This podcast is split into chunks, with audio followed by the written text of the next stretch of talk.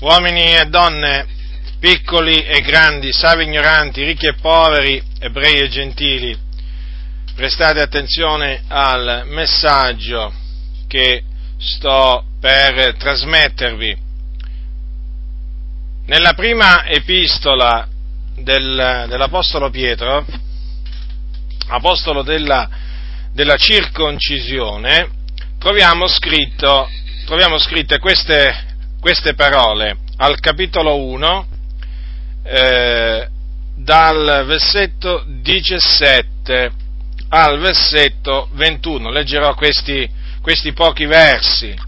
Dice l'Apostolo Pietro, e se invocate come Padre colui che senza riguardi personali giudica, secondo l'opera di ciascuno, conducetevi con timore durante il tempo del vostro pellegrinaggio, sapendo che non con cose corruttibili, con argento o con oro, siete stati riscattati dal vano modo di vivere tramandatovi dai padri, ma col prezioso sangue di Cristo, come d'agnello senza difetto né macchia, ben preordinato prima della fondazione del mondo, ma manifestato negli ultimi tempi per voi, i quali per mezzo di lui credete in Dio che l'ha risuscitato dai morti e gli ha dato gloria onde la vostra fede, la vostra speranza fossero in Dio. Ora, l'Apostolo Pietro scrisse ai santi che si trovavano eh, nella dispersione del Ponto, della Galazia, della Cappadocia, dell'Asia e della Bitinia, che erano delle, delle regioni di allora, e eh, appunto li esortò a santificarsi e quindi a vivere una vita santa, una vita vissuta nel timore di Dio. E gli ha ricordato in questa esortazione che gli rivolse che essi erano stati riscattati, cioè liberati, affrancati dal vano modo di vivere tramandatogli dai loro padri. Quindi, quelle persone avevano avuto un passato che la scrittura dichiara, lo definisce vano modo di vivere. E in che cosa consistette questo vano modo di vivere da cui erano stati riscattati quei credenti? Lo troviamo scritto al capitolo 4, sempre di quella epistola, della prima epistola di Pietro, al versetto 3. Dice sempre l'Apostolo Pietro, poiché basta l'aver dato il vostro passato a fare la volontà dei gentili, col vivere nelle lascivie, nelle concupiscenze, nelle ubriachezze, nelle gozzoviglie, negli sbevazzamenti e nelle nefande idolatrie. Ecco dunque descritto in maniera molto chiara il vano modo di vivere a cui erano stati dati quei credenti prima di essere liberati. Dunque prestate molta attenzione, voi che ancora non conoscete il Signore, che brancolate nel buio, voi che siete sotto la potestà delle tenebre e che conducete questo vano modo di vivere. Voi dovete sapere questo, se nessuno mai ve l'ha detto, ve lo dico io ora, il vostro modo di vivere è vano. Voi vi abbandonate a svariate passioni di concupiscenza, a, siete dati a svariati vizi, anche vizi contro natura, siete dati alle gozzoviglie, alle orge, siete, in altre parole, dati alle passioni di concupiscenza, ubbidite alle voglie della carne. E tra le, tra le tante cose sbagliate a cui siete dati ci sono le nefande idolatrie, quindi non solo le ubriachezze, le passioni, le orgi, le gozzovie, ma anche le nefande idolatrie. Vi recate nelle processioni voi cattolici romani, andando dietro a delle statue portate da esseri umani, perché quelle statue non possono camminare, hanno i piedi ma non possono camminare, hanno occhi e non possono vedere, hanno orecchie e non possono sentire, hanno la bocca e non possono parlare, quindi non vi possono rispondere quando voi li invocate. Sono idoli muti.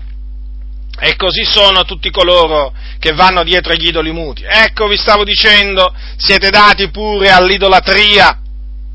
Voi cattolici romani che vi definite cristiani, siete degli idolatri. Avete tantissimi idoli, tanti tanti, veramente tanti. E ad essi voi rendete un culto, non importa come lo chiamate, con quale nome lo definite, è sempre un culto, è sempre un servizio.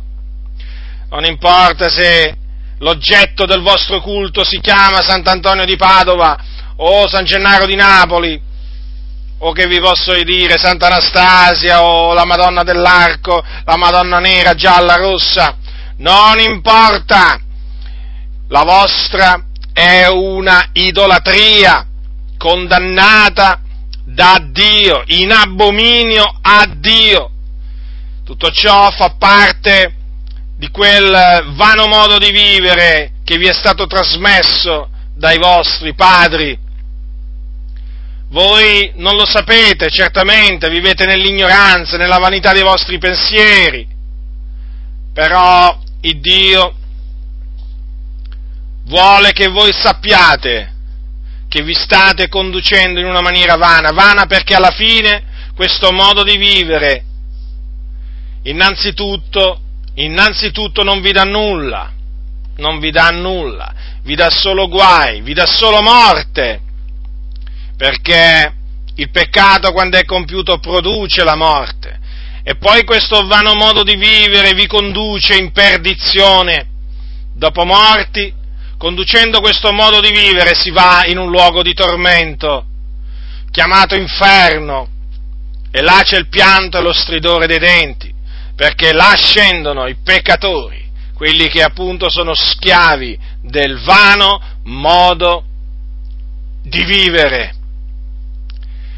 E dunque, ebbene, che sappiate queste due cose, che il vostro modo di vivere è vano, è inutile, non ne avrete proprio alcun giovamento, sì, vi darà delle soddisfazioni temporanee, certamente gioirete, ma di una gioia effimera, però alla fine non vi darà proprio nulla. E poi questo vano modo di vivere vi condurrà diritti diritti all'inferno.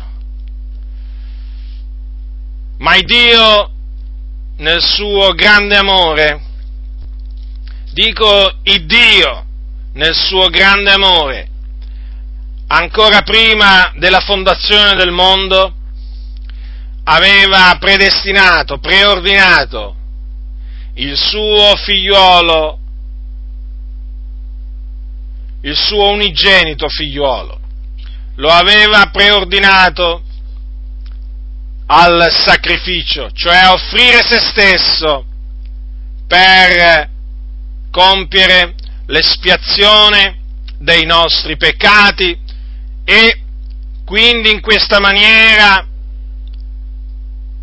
riscattarci dal vano modo di vivere che stato, era stato tramandato dai nostri padri. Sì, col suo sacrificio il figliuolo di Dio ci avrebbe riscattato e così è avvenuto. E così è avvenuto nella pienezza dei tempi il Dio mandò il suo figliuolo in questo mondo.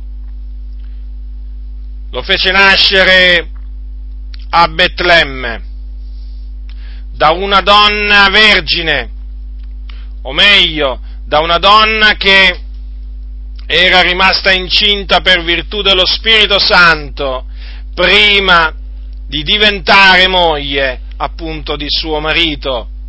Il nome di questa giovane era Maria. E dopo che si sposarono, quando arrivò il tempo stabilito da Dio, quella donna diede alla luce il figliuolo di Dio e gli fu posto nome Gesù, che significa Yahweh salva.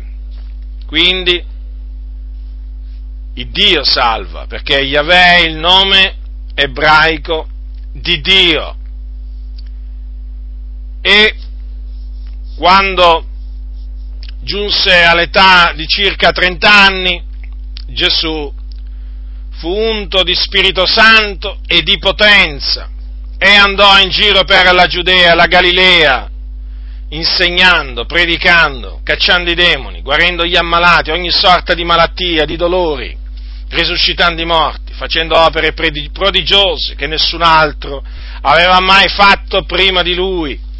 E dopo circa tre anni di ministero, quindi all'età di circa 33 anni, fu tradito da uno dei suoi discepoli di nome Giuda Iscariota, fu dato nelle mani dei capi sacerdoti che lo condannarono come reo di morte perché si era dichiarato figliuolo di Dio. Dopodiché lo diedero in mano al governatore della Giudea che si chiamava Ponzio Pilato, il quale sentenziò dietro le grida, insistenti grida del popolo che voleva che Gesù, detto il Cristo, fosse crocifisso, dico, sentenziò che Gesù fosse prima flagellato e poi crocifisso, e difatti fu dopo messo prima flagellato e poi messo in croce, morì in mezzo a due, a due ladroni, annoverato tra i trasgressori, e là in croce, dopo alcune ore di agonia, spirò, morì.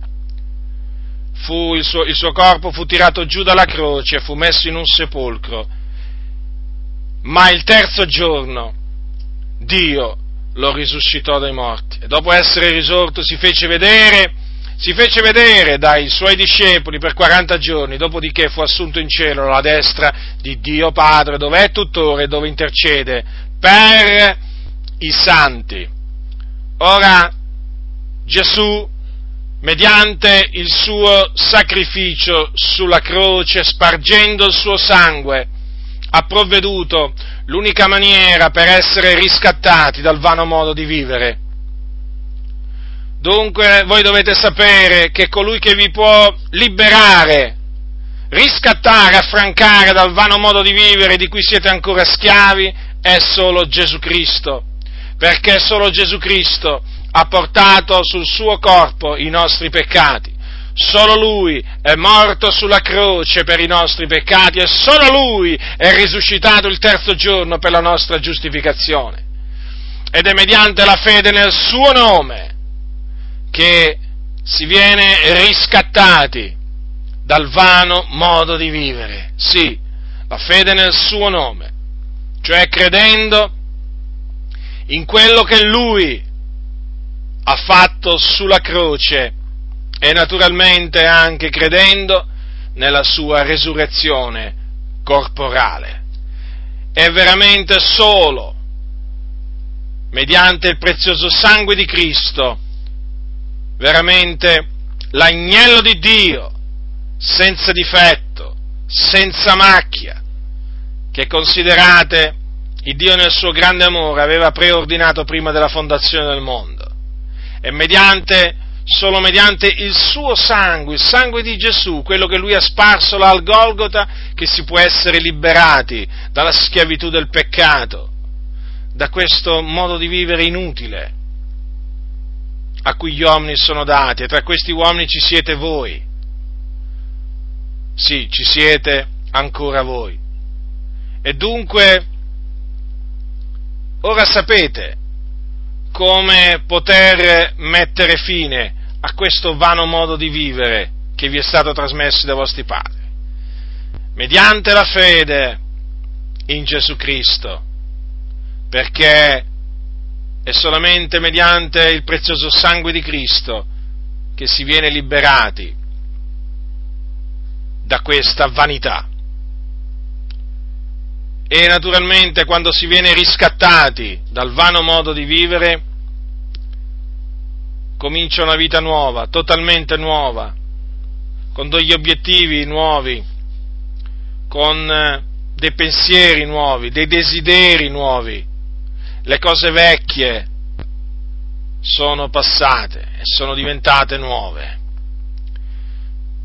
Si smette di essere schiavi del peccato, le passioni di concupiscenza, le ubriachezze, le gozzoviglie, le orge, le idolatrie cessano di essere parte della vita di colui che viene riscattato dal vano modo di vivere. E quindi se siete cattolici romani dovete sapere che quando si viene liberati, riscattati mediante il prezioso sangue di Cristo, si smette immediatamente di andare dietro gli idoli muti. Non importa come si chiamano questi idoli muti. Si smette di andare ai santuari per darsi là all'idolatria. Si smette proprio di andare a messa, a una funzione religiosa che pretende di essere la ripetizione del sacrificio di Cristo. È un'abominazione quella funzione. Quindi si smette pure di andare a messa, si smette di credere a tutte queste forme di superstizione che ci sono nella Chiesa cattolica romana, si smette di credere all'efficacia dell'acqua santa del prete, quella è acqua, punto e basta, non è santa, non ha nessun potere quell'acqua, l'acqua del prete, l'acqua del prete fa parte del vano modo di vivere a cui sono, dato, sono dati i cattolici romani e quindi anche voi cattolici che mi, che mi ascoltate. Quando si viene riscattati, quando si viene riscattati dal vano modo di vivere, si smette di andare nei luoghi di divertimento, perché in quei luoghi regna il peccato, in quei luoghi ci si contamina solamente, in quei luoghi non c'è assolutamente il timore di Dio. Quando si viene riscattati dal vano modo di vivere, si cambia anche modo di vestire. Il modo di vestire cessa di essere stravagante, lussuoso, vanitoso, perché colui che viene riscattato dal vano modo di vivere è conscio, è pienamente conscio che il suo corpo è diventato il Tempio di Dio e quindi lo vuole onorare, lo vuole conservare in santità ed onore. E quindi una donna si studierà di non mettersi più gli abiti succinti, le gonne attillate, le minigonne, vesti trasparenti, smetterà di truccarsi, smetterà appunto di avere atteggiamenti ambigui e provocatori, smetterà di mettersi addosso gioielli, perché tutto ciò fa parte proprio del vano modo di vivere da cui si viene riscattati.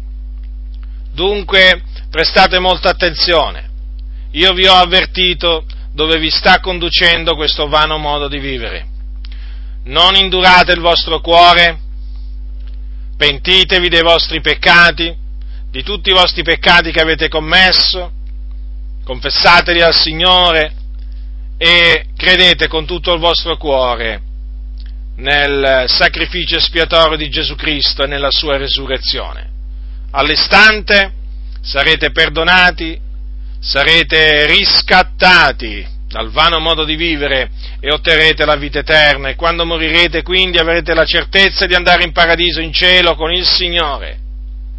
Smetterete di essere, perché smetterete di essere sulla via della perdizione che mena appunto in perdizione e comincerete a essere sulla via, sulla via che conduce alla vita, sulla via che conduce nel regno dei cieli.